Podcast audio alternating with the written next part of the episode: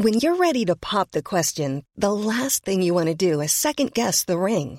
At Bluenile.com, you can design a one of a kind ring with the ease and convenience of shopping online. Choose your diamond and setting. When you find the one, you'll get it delivered right to your door. Go to Bluenile.com and use promo code LISTEN to get $50 off your purchase of $500 or more. That's code LISTEN at Bluenile.com for $50 off your purchase.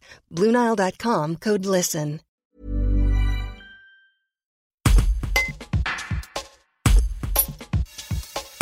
Le meeting aérien de l'aérodrome Gaptala revient sur le devant de la scène les 2 et 3 octobre. Jean-Marc Génégessi, président de l'association Agatha qui organise l'événement avec le département, explique les raisons de la création de l'événement. Un reportage de Chloé Rist. Cet aérodrome de, de il est très très particulier dans le paysage français.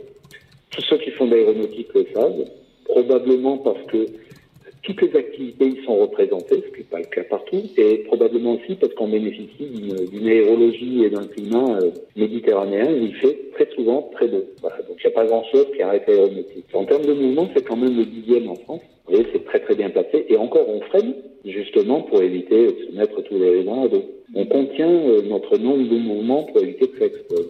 Donc à un moment, j'ai voulu montrer l'envers du décor et j'ai dit on va organiser des portes ouvertes pour venir montrer euh, ces gens passionnés, puis surtout l'emploi que ça. Parce que sur la plateforme, aussi bizarre que ça puisse paraître, euh, cette plateforme génère plus de 300 emplois directs.